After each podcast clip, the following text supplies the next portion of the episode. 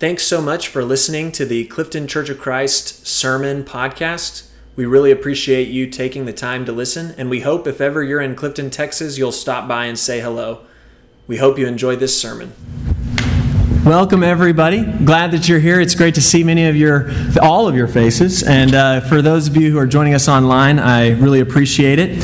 Uh, if you didn't hear, I just want to say Happy Father's Day. If you stick around, which you will, for the benediction at the end, I'm going to make a little comment, uh, being thankful for my dad. But um, I want to start with a joke that I heard Rick actually uh, use in a sermon one time. It's really great when there were two two kids that were playing, two little boys were playing, and one of them accidentally swallowed a coin and they're doing everything they can to try and help the little boy get the coin out of his mouth. And the moms are worried. And one of the boys just takes off running. And she says where are you going? And he said i'm going to the preacher's house. And she said why? Well dad says the preacher can get money out of anybody. So anyway with that in mind uh, as we've been going through this series um, today's lesson is going to be one that i'm I'm actually pretty nervous about. If you could feel my heart rate right now, my heart's beating a little faster than normal because today we're going to be talking about a pretty sensitive subject. We're going to be talking about how if Christ is truly my Lord, if he truly is, has lordship and authority as teacher and king over every aspect of my life, then that also includes my wallet and my debit cards and my credit cards and, and my money, my wealth, my possessions. So, I want to just put all the cards on the table first and foremost. I have never been comfortable with preaching about money, and I think part of it is because one, I don't like people ever feeling like my motivation for doing anything good for them is because I have something in return I'm wanting to get back from them. Sometimes talking about money can feel like that. Another reason is that in my experience, especially working at my last job, I felt like we only ever talked about money because the budget was in really bad shape or because we were trying to raise money for a capital campaign. Like, oh man, the budget's bad. Hey, preacher, would you mind preaching a few, you know, sermons on giving? That, that doesn't really feel great. It's like, it kind of reminds me, this is something Catherine and I struggle with. Catherine and I don't always see completely eye to eye on disciplining our kids. What's, what's too strong, what's not strong enough, how much, how, you know, how often. And yet, what usually happens is the time where we have our most heated disciplining disagreements are when one of our children is misbehaving right then in the moment. And, and I'll always say, I always say, we need to do this. And Catherine's like, no, we need to talk about it. I'm like, when are we going to talk about it? Do we need to set like a date in the calendar? It's like on Wednesday, like on Wednesday noon, we're going to discuss our views on disciplining children. But usually it's right in the heat of the moment. But if you're like me, you know that in the heat of the moment is probably not the wisest time to make a decision about something. And that's usually how we talk about money a preacher, the heat of the moment is that we're, we have a capital campaign. The heat of the moment is the budget is bad, so the preacher has to get up and say something. But thankfully, because of today's series, that's none of the motivation behind this. My only motivation is this that there is a bottom line that I would be a bad preacher of this congregation if I didn't talk to you about money. Because for the church, for this church, for you individually, for all followers of Jesus, money is something that Jesus took very seriously. Jesus spoke about money a lot. Approximately a third of Jesus' statements and a sixth of his parables involved money and the accumulation of wealth or possessions. In Acts 2, when, when Luke is trying to describe the heartbeat of the new church, one of the things he throws in there is just how generous they were with their possessions. What is the first scandal of the early church in Acts 5? Ananias and Sapphira got a little greedy, and it was very detrimental to their health, if you know the story, okay? Because they held on to their possessions. There is no way that I could satisfactorily, there's no way in a, in a satisfying way I could cover all money discussion in one sermon, but I am going to try and hit some high points. My hope, my greatest hope with this conversation is that when you leave here today, you do some genuine self examination, family examination, and ask yourself the question how much do I own my money, and how much does my, own, my money own me? To really do a self inventory of that. It's a, a, good example is like when i talk to teens like you know your phone is controlling your life. By the way this applies to adults too. Y'all just don't think it does but um, y'all meaning me too because i'm an adult not a kid but um, when i talk to teens i say you know your phone really controls your life and they're like no it doesn't and i say okay well just don't have it for a week and you know and when they start to feel withdrawals it's like, okay, man, maybe that's a good sign that it does control you more than you think. Try to do the same thing with money. Try to think for a second. What if I just did something crazy and, you know, just gave a lot of money to somebody who I thought needed it? And if you start to feel the shakes, then maybe it has more control over you than you realize. Okay. I want to say this because it was something integral to the start of my series is I believe a key with every single one of these components is that Jesus is asking for your trust and he's also asking for you to be indifferent towards all the thing that the world are telling you to trust in. So, with that in mind, do I trust that God will give me what resources I need to glorify him each day? To live the life of a disciple? And am I indifferent? When I am making decisions and I'm balancing the scale of what I should or shouldn't do to best glorify Jesus in my life, in my family, in my home, how much does money tip the scales and how can I become someone that does not allow money to tip the scales? A good example would be if you're trying to decide between two different job options and you said to yourself, Well, let me think, mm, what do I want to do? And then you said, Well, what if the money was completely equal?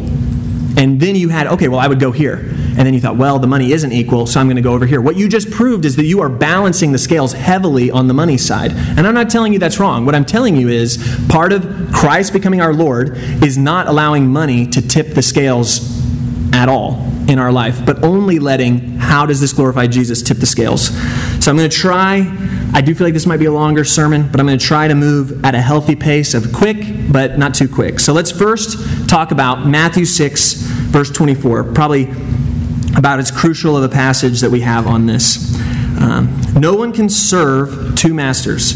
You will hate one and love the other, or you will be devoted to one and despise the other. You cannot serve both God and money.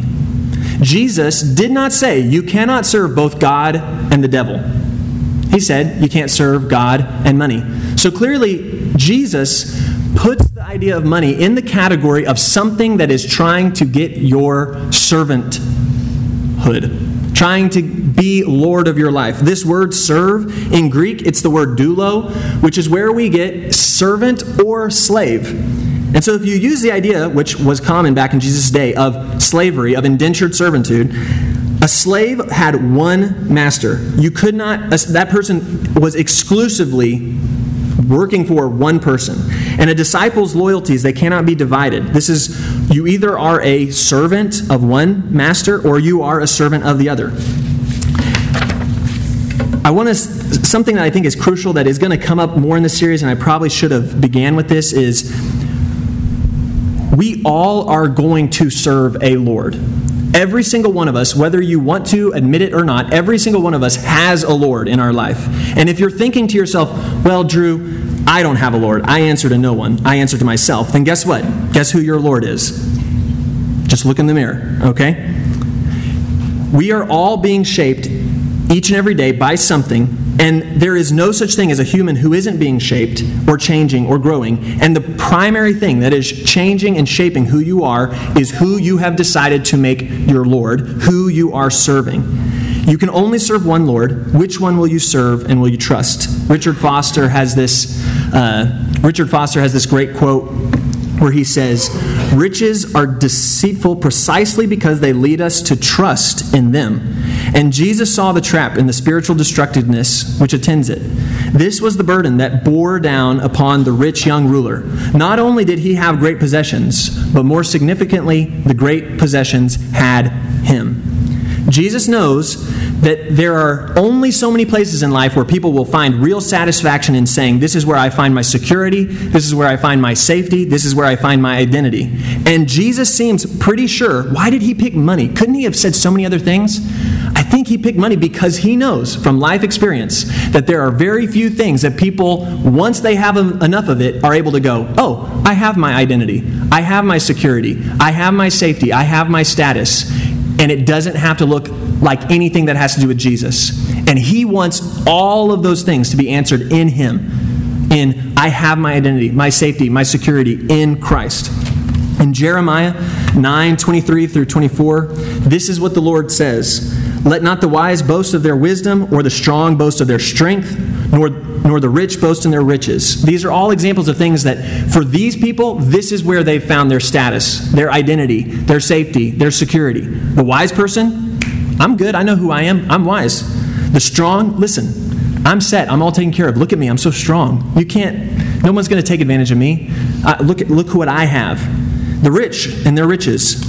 But let the one who boasts boast about this, that they have the understanding to know me, that I am the Lord, who exercises kindness, justice, and righteousness on earth. For in these I delight. In these things I find my delight, my joy, my security, my trust, declares the Lord. The truly wise person learns what God teaches, and he or she will not boast in anything but God, knowing his steadfast love, justice, and righteousness. All right, the second main thing. So, for those of you who are note takers, the first main category was serve God or serve money. One of them is going to be your Lord, probably. The, uh, the next main point is stewardship and generosity. I'm going to talk about both. The first step towards stewarding our funds, this word that we use a lot in our talking about following Jesus and using what we have, this word of stewardship, is to recognize that what we have is not ours, but it is God's. In Leviticus 25 23, God says, The land must not be sold permanently. None of you are allowed to sell your family land because it's not actually yours. The land is mine, and you reside in my land as foreigners and strangers. The children of Israel were told, Listen, where you live right now, that's not really yours. You are taking care of it for me. You are stewarding it, what you have, for me, because it's mine, and I own it. We see on the very first page of Scripture in Genesis 1, it says that we are created in His image to be His co rulers, to rule and reign, to steward creation with God. So I want to talk a little bit about this idea of part of stewardship is kingdom investing and king, kingdom investment. There's a story, I'm not going to read the whole thing because it would take too long.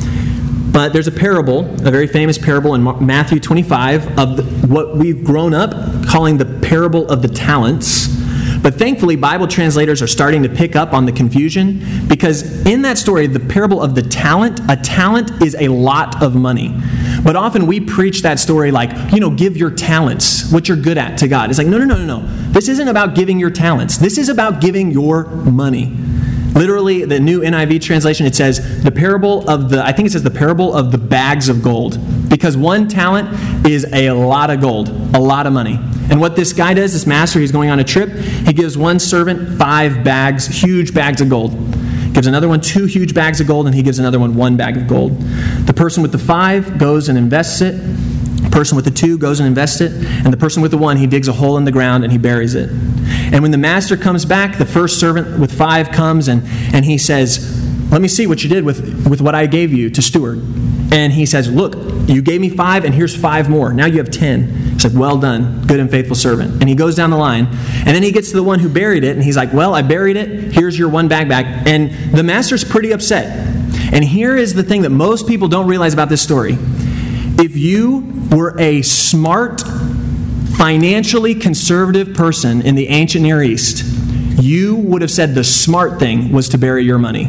I know that may not seem like it right now in 2023, but what I would tell you is every single person listening to that story would have heard that five talent person and it would have sounded like they invested all of it in Bitcoin to you. Every single person listening to that story would have been like, that terrible, crazy person and every person that heard the one talent person buried in the ground would be like, listen, now that is a smart, responsible person. We need to hire that person. That person's doing it right. Because back then, bank, all that bank stuff was very crooked, very questionable, and to dig it in the ground was the safest thing possible. It was the most smart investment. You know, I don't know what that would be for people today, but maybe, you know, it's a good CD that has a return rate that's about the same as inflation. I don't know. I'm not all that into that stuff, but you get what I'm saying. It's very smart.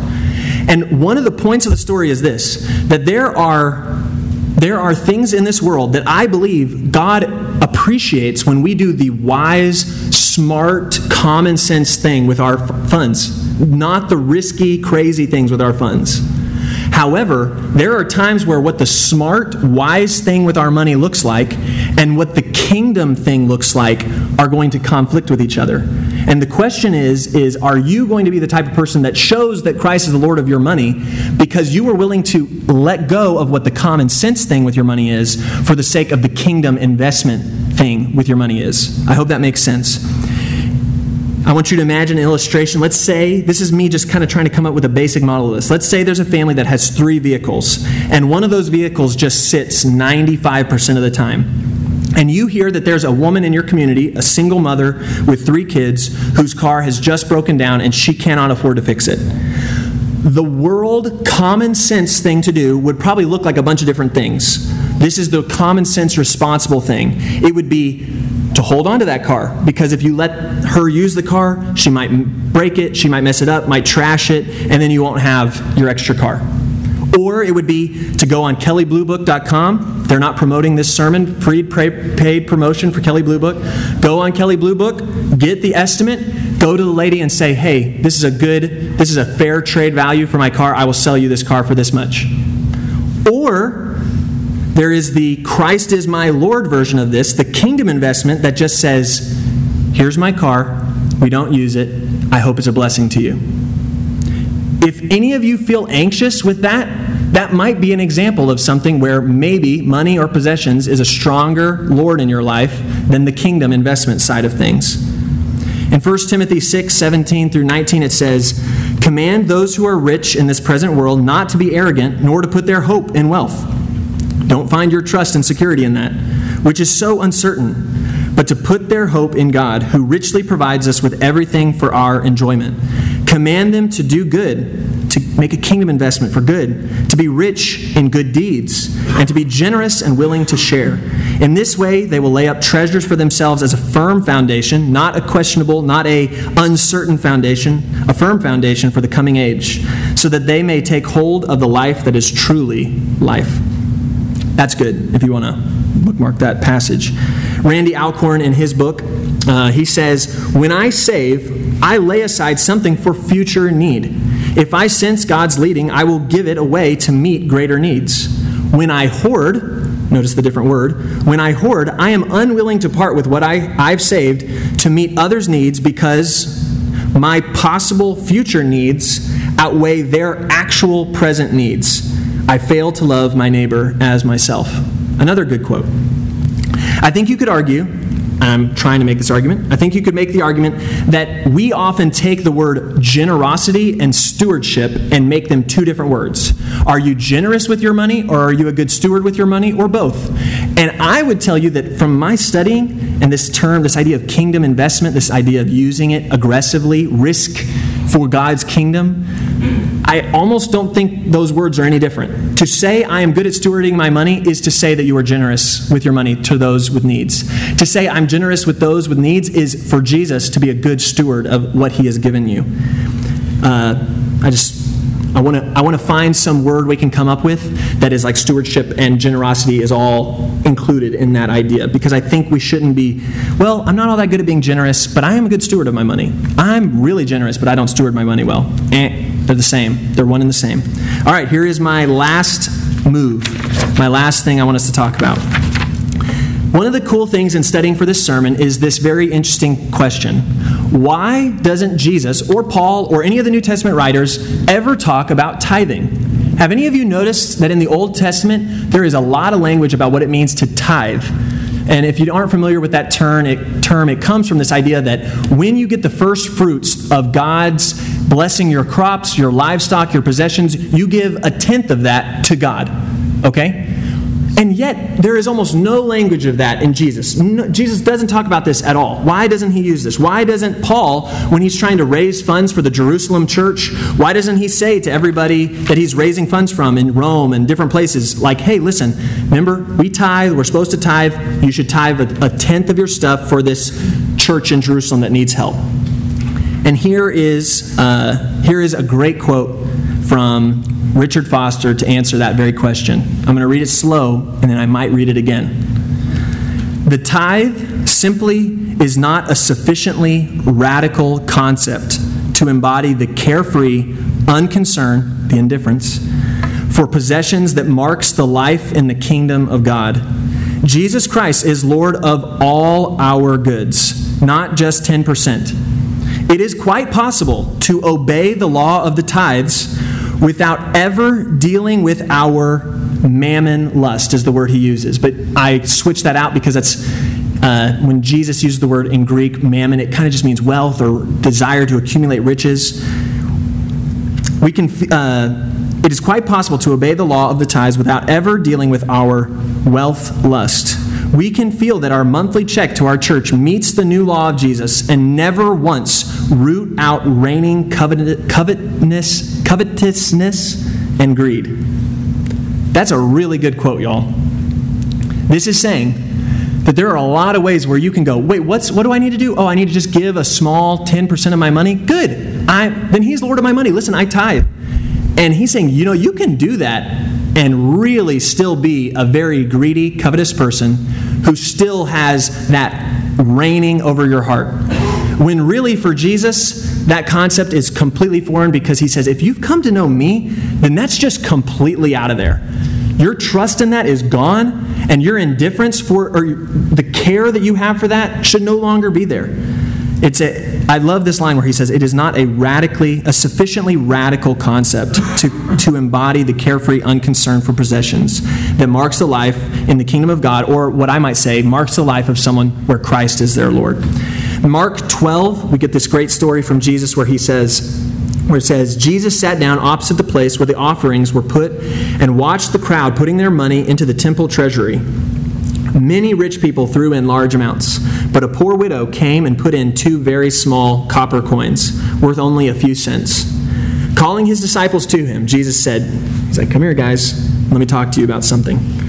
Truly I tell you, this poor widow has put more into the treasury than all the others.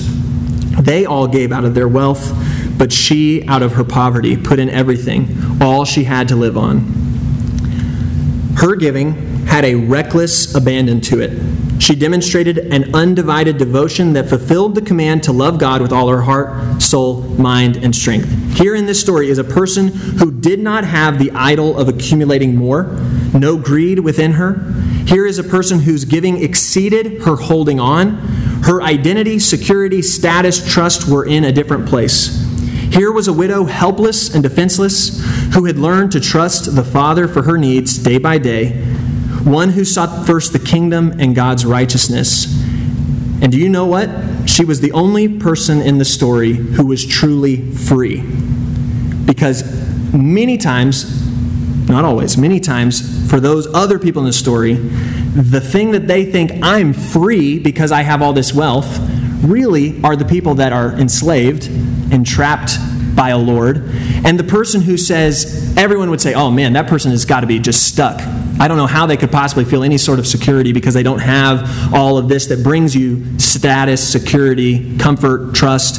That person was actually free because they had made God Lord the one that set them free, the one that they put their trust in. In this life, the question we have to ask ourselves is Do you want to be free to steward and be generous with your money, or do you want your money to own you and decide what you do with your life?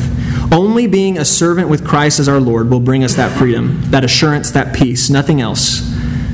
Because, as the great philosopher Notorious B.I.G. one time said, more money, more problems. So, anyway, one of the things that I want you to hear from me today is this. I hope you didn't hear a sermon where you thought, man, that preacher sure wants me to just take all my money, give it all to the church, donate all of it, get rid of it, because I'm some bad person because I have money in my debit account. That's not what I'm saying. What I'm saying is, is that whether you realize it or not, Jesus is trying to offer us true life and freedom and the good news and the gospel that comes from a life with Him. And there are other things in this world that are trying to offer you the exact same thing and say, if you make me your Lord, you will have that. And one of the top competitors for your heart, according to Jesus, is money and your possessions. And if you think, I really don't want anything else to control me, I just want Jesus to be my Lord, the first place to start to root things out in your life is probably your bank account. If any of you would like to know more about what it means to trust in Jesus as your Lord, we're going to have elders standing at the doors. If any of you have any prayer requests, I'd encourage you to come while we stand and sing.